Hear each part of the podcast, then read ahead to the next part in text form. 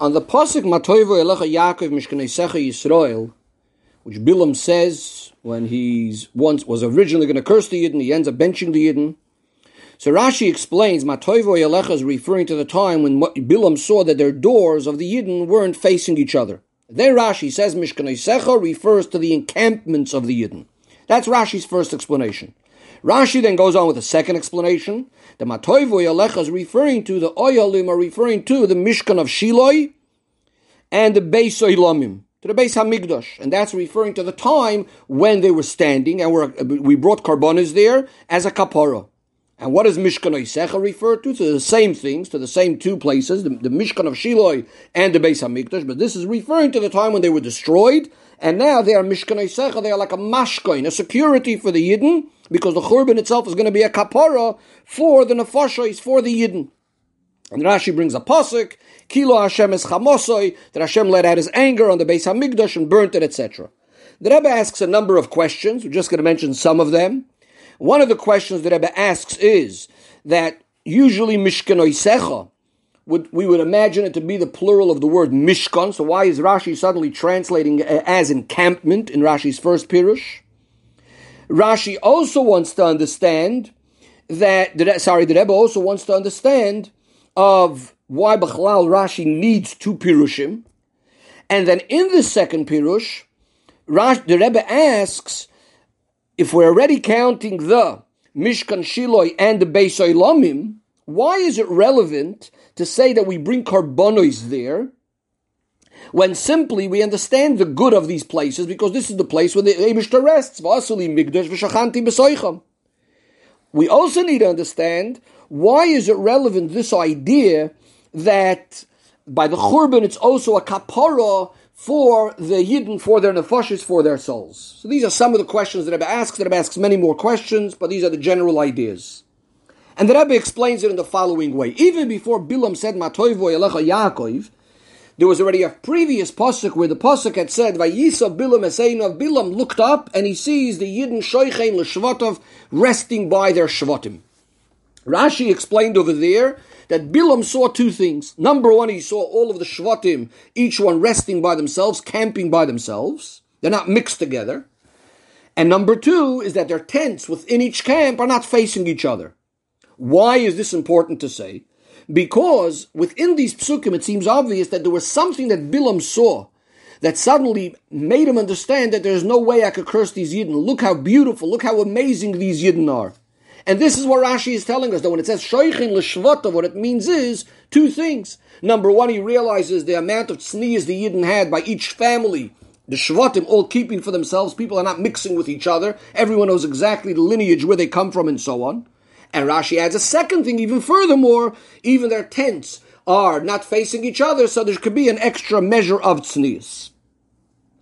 Says the Rebbe, based on this, we understand that when the pasuk goes further, Rashi is translating based on that same point, and that is, he's saying, look how beautiful these tents are, because the people aren't facing each other. And that's Rashi says clearly.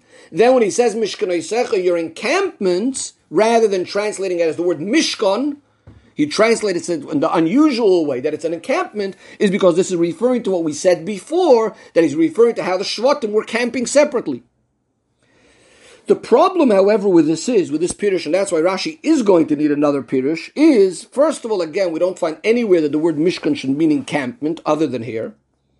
And also, what about the order? Seemingly, it should be similar to before, and this is also the way things happen. First of all, you have the encampment of the Shevet, and then you have the individual tents. So why would the Rashi then, why was the Pasuk, sorry, rather first bring Matoivu Oyalecha, first the tents, and then Mishkan Secha, which would be referring to the general encampment.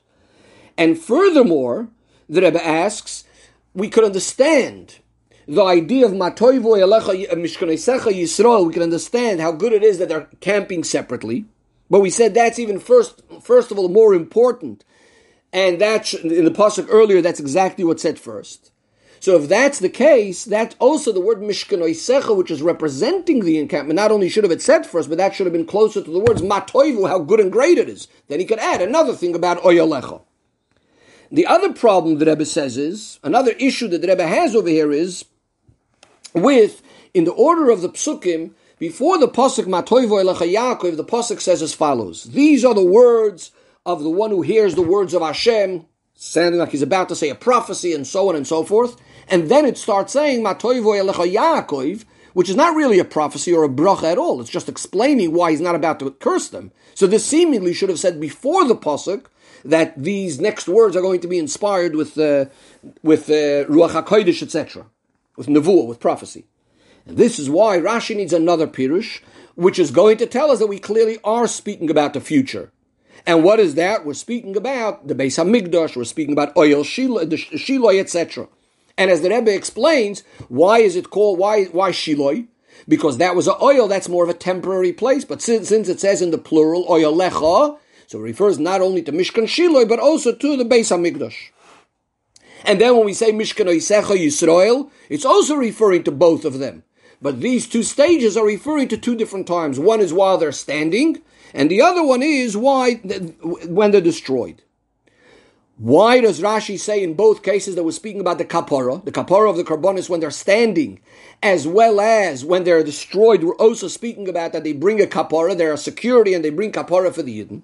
So the Rebbe explains because we just said before that Matoivo Elecha Yaakov is going to be an explanation. Bilam is amazed something about the yidden, and therefore he can't curse them. Says the Rebbe, this is exactly what's going on. Rashi told us also earlier that Bilam wanted to focus his energies on the Averis of the Yidden, and that automatically the curses will come to them. Now Bilam looks at the future and he sees the Mishkan and the Beis Hamikdash and he realizes that focusing on the curses is not going to help him because the Abishta forgives them in their Averis.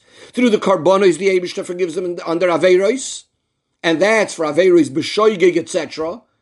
But even when the Beis Hamikdash is not standing, so they don't even have the, the kapara, and even as we said, even then maybe it's only a, a kapara for the shoigeg. But even when the Beis Hamikdash is destroyed, that itself is a security. That itself is a kapara for the Yidden and helping the Yidden as well. And this is what he's explaining why he cannot curse them because all their averis are forgiven. Says the Rebbe, the only problem with this is well, first of all, why would we call the Beis Hamikdash with the term oihel? Another thing the Rebbe says is that the term mashkoin on the on the on the mishkan of Shiloh and the oihel of Shiloh doesn't seem right because the security is something that's usually returning. The Beis Hamikdash we call a, a mashkoin because in the second Beis Hamikdash, David gave us back the first Beis Hamikdash. The third Beis Hamikdash we're going to have the Beis Hamikdash back, so we have the bias back. But the concept of the temporary oihel, seemingly we're not getting that back. Why would we call it mashkoin? And therefore Rashi is not completely satisfied with this pirush, and Rashi has the more simple pirush that oyalecha and mishkanesecha refer to the tents and the encampments of the Yidden. The Rebbe concludes the Sikha with a very, very powerful Eirah in the Inyan of Tznius, how careful we have to be in regards to the Inyan of Tznius, and how this idea of Tznius brings the biggest, biggest brachos, like Bilam goes on to bless the Yidden. And the Rebbe says that a person should never come along and say, Mela, when it comes to something very, very huge and big and sneers, like the fact of families not mixing and mingling with each other and so on, I can understand that's important. But when it comes to a seemingly a smaller matter, just not peeking in the other person's tent, so maybe it's not so terrible. But we say no. This brings the biggest brachas, transforms the cursing into the biggest blessings. Furthermore, the Yetzer Hara could say, maybe, okay, fine, I can understand the small thing is an issue as well. But if it's a oihel, if it's only a temporary place for a little while, maybe it's not so bad. And here too we have the Hira from Atoivu Oyalecha Yaakov that even in a temporary case we have to be so so careful with our tznius. And the Rebbe connects us and ties us very much into what goes on in the summer in the country the Rebbe says in a very strong ha'ara over here with big bold words how careful one needs to be with its tznius. A person should never say that it's only for a short amount of time. When I'll come back to the city, I'll be the way I'm supposed to be with my tznius and so on. Rather, a person has to be careful in tznius in the smallest things, like in the biggest things, both in a permanent place as well as in a temporary place. And there's no question about it that when we're careful in these inyanim, this brings the biggest brachas of Matoiva Elecha Yaakov Mishkanei Yisrael of the Abishta turning all the negative things into brachos and also bringing back finally that Mishkan, Mashka, in the security with the coming of the Beis Hamikdash, returning down here, Lamata to this world.